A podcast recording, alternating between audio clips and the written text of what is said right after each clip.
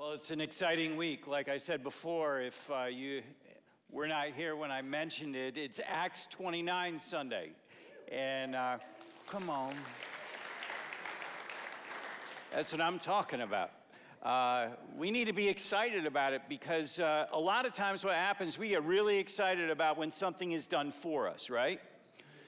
Uh, we're like, thank you, man, that's awesome. But there is nothing that fills us more than we're able to pour out and make a difference in somebody else's life.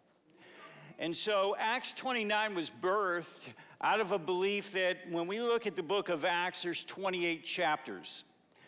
And listen, you can study the Bible for 20, 30, 40, 50 years. You can study it all your life, but if you don't put it into practice, it doesn't do you any good.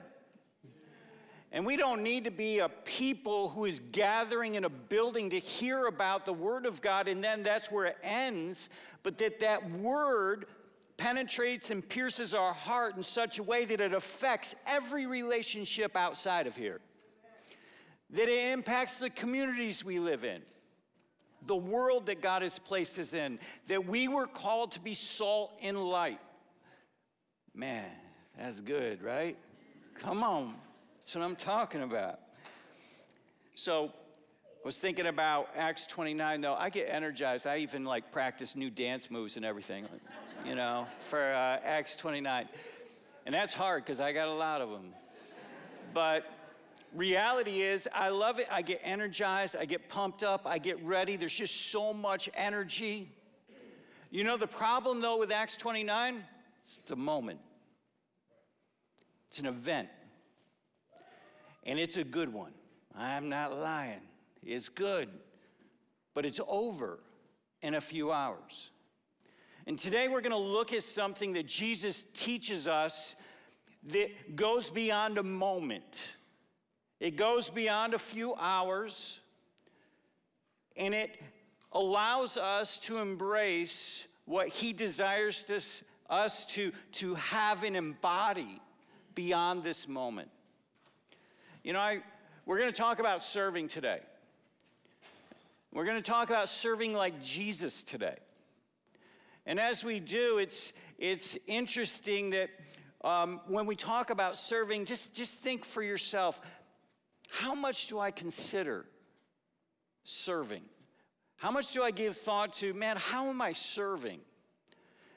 And I think that the, the church in general struggles with serving not because people don't desire to, but because life is so busy.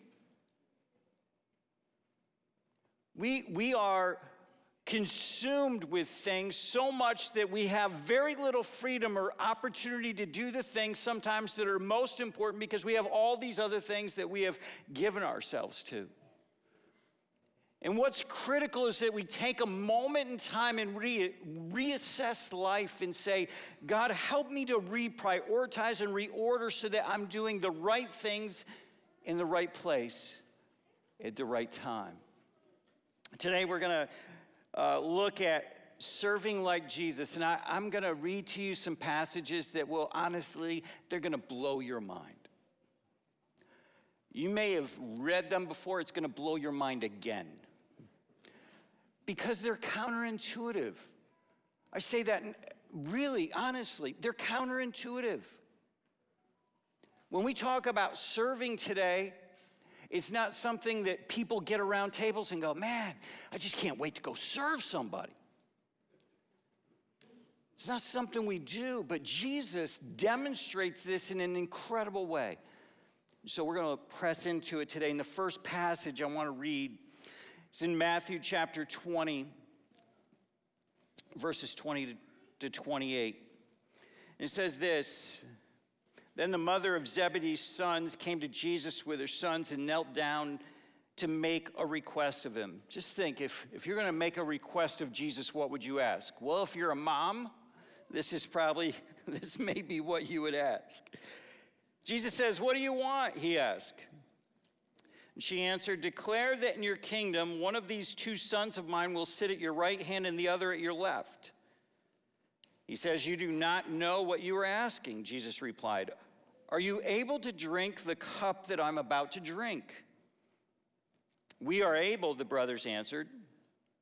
You will indeed drink my cup, Jesus said, but to sit on my right or left is not mine to grant. These seats belong to those whom the Father has prepared for them.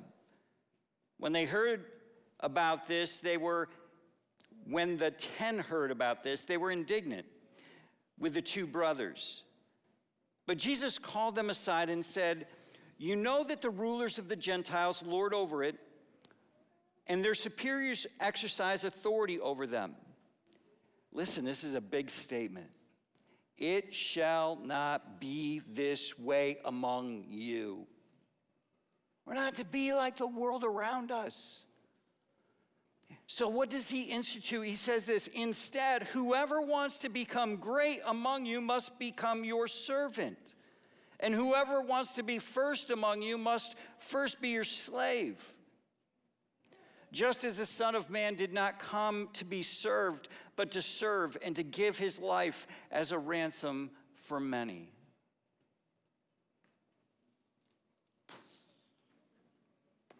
Did I tell you?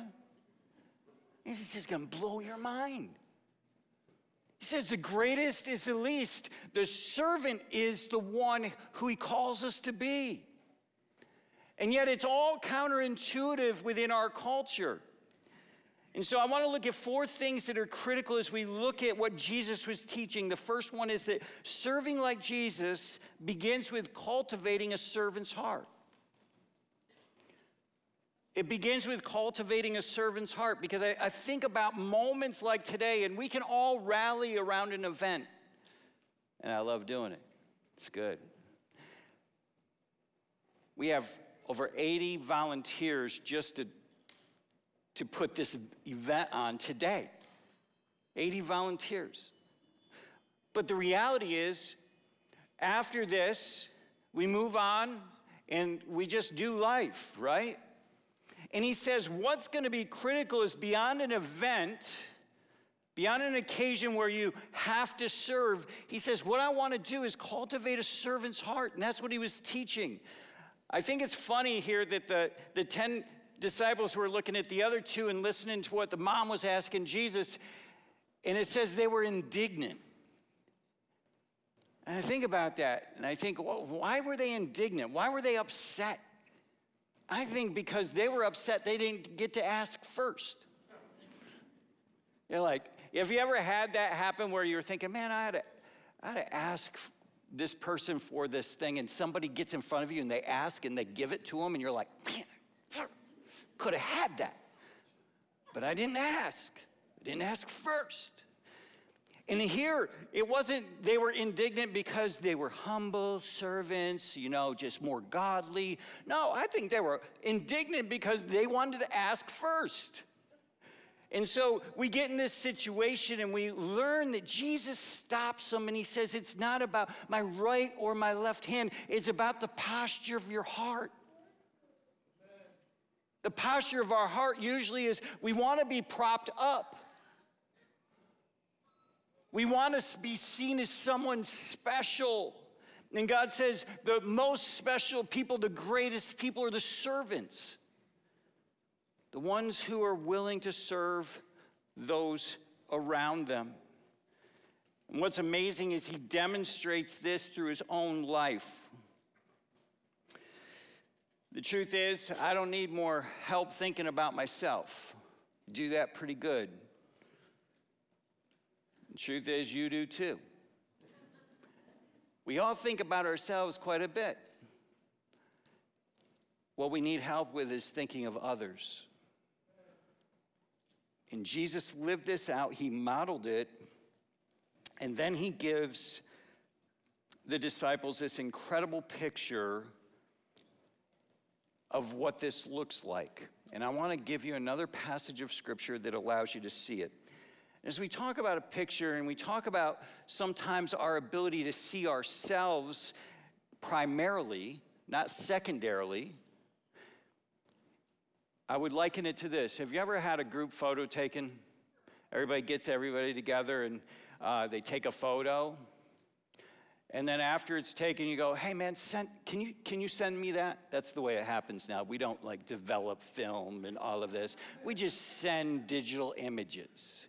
And so they send it to you. And what do you do? You get it on your phone, you look at it, and you go, who's the first person you look at? You have 20 people in that picture, and I'm telling you, I know who you're looking at. You're looking at you. It's just what happens. So we look at it, and then what's our first response? Oh, I look terrible. I look terrible. Oh my goodness. Can we take another picture? I was blinking, or I have that weird look on my face. Listen, that's you.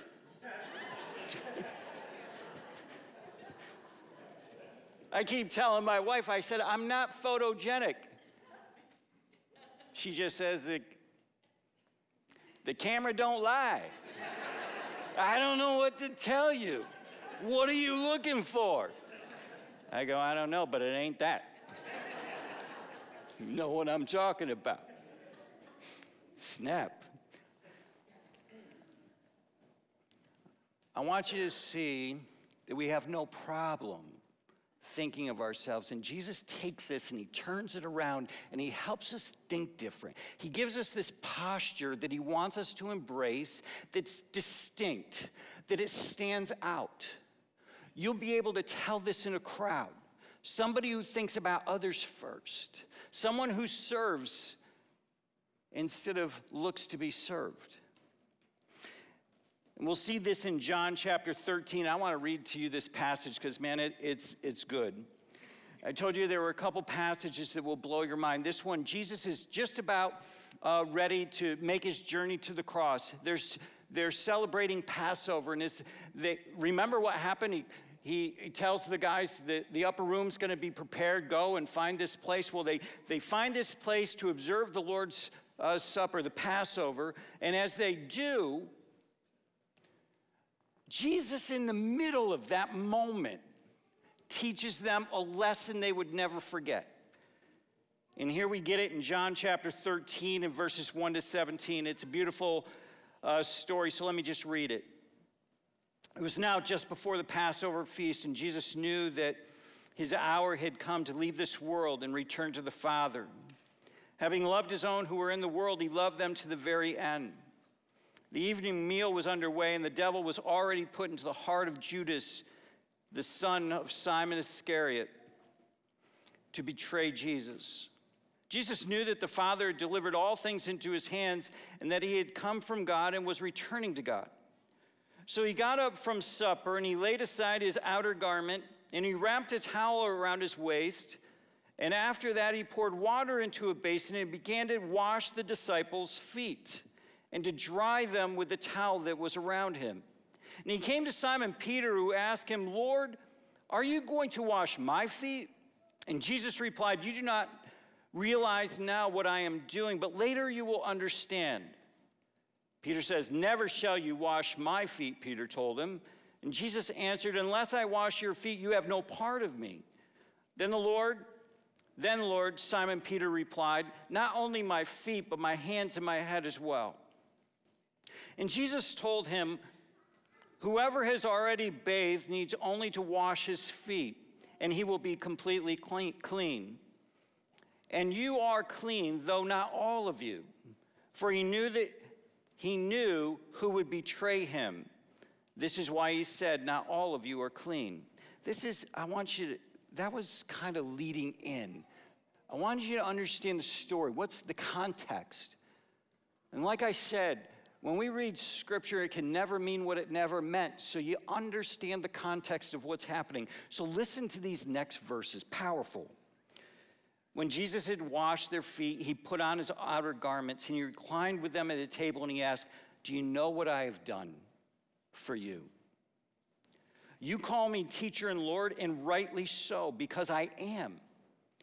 So if I, the Lord and the teacher, have washed your feet, you also should wash one another's feet. I have set you an example so that you should do as I have done for you. Truly, truly, I tell you, no servant is greater than his master, and no messenger greater than the one who sent him. If you know these things, you will be blessed if you do them. Jesus again gives this picture to the disciples that he wanted them to get. And sometimes we, we remember, we don't remember words well, but we remember pictures well.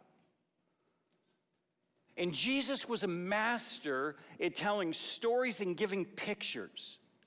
And those disciples would never forget that moment when he says, You rightfully say this I am your teacher, I am your Lord, but I'm going to demonstrate something that you will never forget. I am going to humble myself and I am going to wash your feet. You see, in that culture, that was relegated to the servant of the house or the person of the lowest social class. But remember, they had a, they had a room that was kind of borrowed was set aside. There was nobody there to wash their feet, going all day long, walking on these dusty trails, wearing cool sandals. What's it, what do you want to do? Do you want to humble yourself, get down there and wash somebody else's feet? Yeah, that's what you want to do. No, that was for the lowest. And Jesus put this towel around him and he began this time where he served the disciples in this very humble way. And what we learn here is this. I think, I think this is critical, and I want you to get it. Jesus was secure in who he was. He says, You call me Lord, you call me Master, and you say this, and it is true. And I want you to hear this. When we serve others, we don't, humility isn't losing our identity. We can be humble because of our identity. We don't have to try to be someone great. We are someone great because He has made us great, His child. The greatness is in our identity that we have with Jesus. I want you to hear this statement, kind of take it away with you. True greatness is achieved not by the positions we hold, but the people we serve. Think about it. Because we look for positions and Jesus calls us to serve people. True greatness is not achieved by the positions we hold, but the people we serve. We need to do that well. Man, I'm going to rock through the next three here. They're shorter, but they're, they're important. So I want you to get it. The second one is this not just do we have to have the right heart posture, because that will transcend an event, but Jesus also says, that we need to take initiative. Serving like Jesus involves taking initiative. Jesus, you know, in this situation, there was nobody else. He didn't wait for the right time or the right person or say, hey, uh, why don't you? Why don't you wash everybody's feet? And they would have said, sure, yeah, yeah, I'll do it. No, he took initiative. He stepped into a moment. And I think sometimes serving what happens within our culture is we watch to see if anybody's going to fill the position. Is the sign up sheet full? And he says, No, don't wait for that. Step into it. We have been cultivating a culture here at Grace Chapel. And I want to say we have one of the best serving churches I've ever been a part of. I've never been a part of a church that serves more than Grace Chapel. Never. Hands down.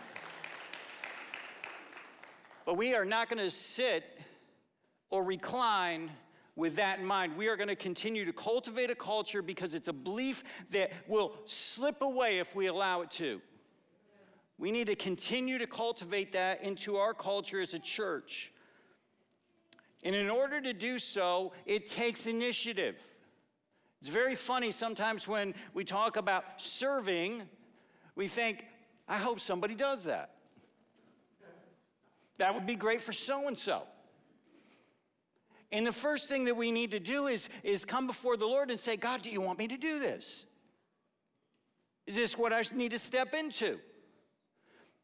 And if you're unsure, I had somebody one year, it was funny, we did a, a, ministry fair, and they came out of there, they were so jacked up, and they said, Listen, I just signed up for the worship team. And I said, Man, that's awesome. I'm thrilled. Do you play an instrument? He said, No. Can you sing? No. Well, then I'm going to serve you by telling you you probably have another place that God wants to pour you out for your benefit and the benefit of everybody else. But I, I love the fact that they were willing to step in. Step in, initiate, don't wait. I'm talking about in the church and outside the church. We need to be initiators of a servant's heart. The next thing is this not only do, does serving like Jesus take initiative, serving like Jesus will cost you something. You ever notice that serving opportunities don't usually happen at the most optimal times? Yeah, it's like you're driving by that person that's broken down, and you're like, man, that's a bummer. Hope somebody stops. I know we have to be careful. Let me just say that. In our culture, just be careful. You don't stop for everybody in every situation. But does it cross our minds that maybe we could be of assistance?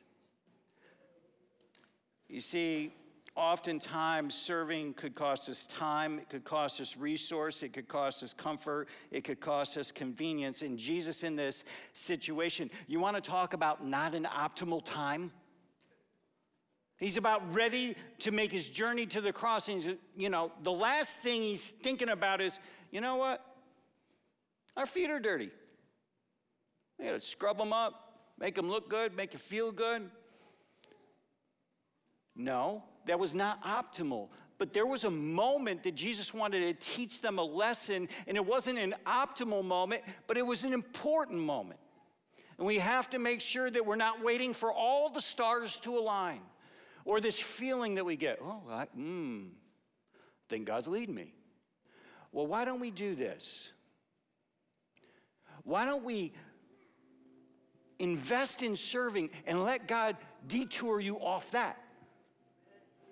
Instead of wait for some fuzzy feeling that sometimes happens or doesn't happen when we think of serving, I'm just waiting for God to give me clarity. All right, let me tell you how that works. Sign up and ask Him to clear up if He doesn't want you to be a part of it. That's what I'm talking about. That's clarity. That'll change the way you think. Have a posture in your heart of serving. Take initiative. Realize it will cost you something.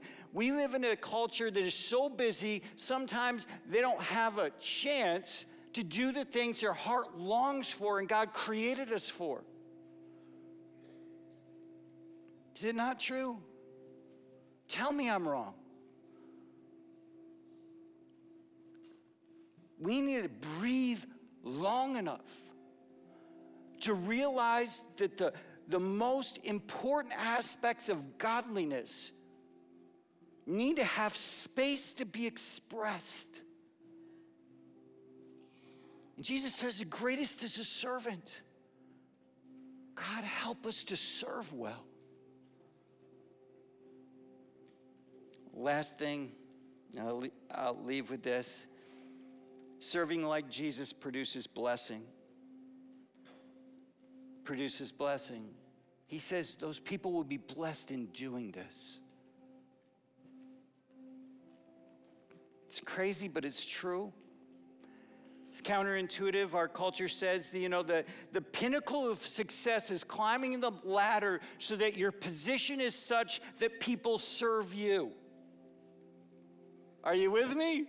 That's what it is. You climb it, and now you're important. When I say something, people jump.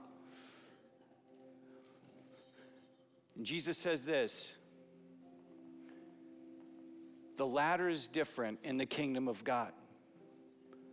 The, the greatest is a servant, and that it's not about having others serve you that you find blessing. It's when you serve others that you find blessing. It's when you pour yourself out and you say, God, use me. Use me for your kingdom. Use me, Father. I don't know if there's anything greater than knowing that God used you in the life of someone else. I've given my life to that. I've given my life to invest in people because there is no greater thing that I have experienced in life than loving people and serving people. Oh, my life isn't about this. This is a small little portion. It's about the everyday working alongside of people and walking with people in their journey of life and serving them like Jesus served them. We need to do that as a culture, as a people. Remember, the church is not a place we attend, it's a people that we are. And so let us be a serving people. And today is just an example of it. It's a cool example. I call it a springboard to push us in that direction. So let me leave you with these three key things. Serving like Jesus begins by cultivating a servant's heart. Serving like Jesus requires taking initiative, and serving like Jesus produces blessing. And remember, true greatness, it's not about the positions we hold, but the people we serve. Let's do this and let's do it well. Are you ready? Who's ready to serve? Yeah. I think, um, I, I just, uh, I think we can continue to grow this. Love it. So let's just commit it to the Lord, okay? Father, this morning, our desire is to reflect the heart of Jesus. You are the one who gives us breath in our lungs, as we sung about today. You are the one who has given us every ability that we have, every passion that we possess. God, you have given us all of these things. May we use them for your kingdom and not just our own selves to consume them amongst ourselves. Father, may we express them and love others with the gifts, the abilities, the talents, and the passions that you've given us. May we reflect the heart of Jesus. Let today just be a, a beautiful moment. May you smile upon this day because it's not about us. It's not about us. And we give you praise in Jesus' name. Amen.